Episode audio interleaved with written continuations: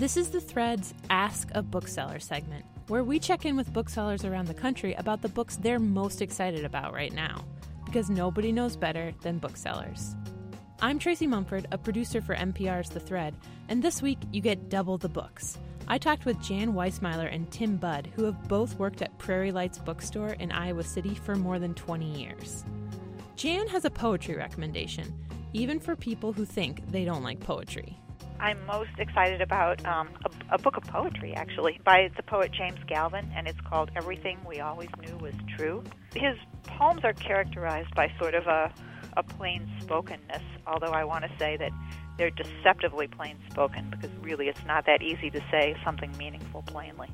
Tim Budd also has a recommendation, and this one's for a novel that he hasn't been able to get out of his head. It's set in a world where wicked thoughts appear as actual black smoke in the air.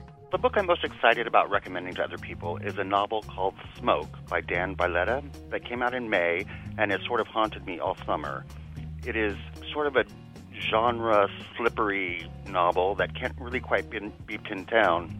Half historical fiction, half conspiracy thriller, um, a very elegant novel set in historical England, very Dickensian, character driven, and just an exciting, thrilling, epic, chewy read. What we all look for in a good novel.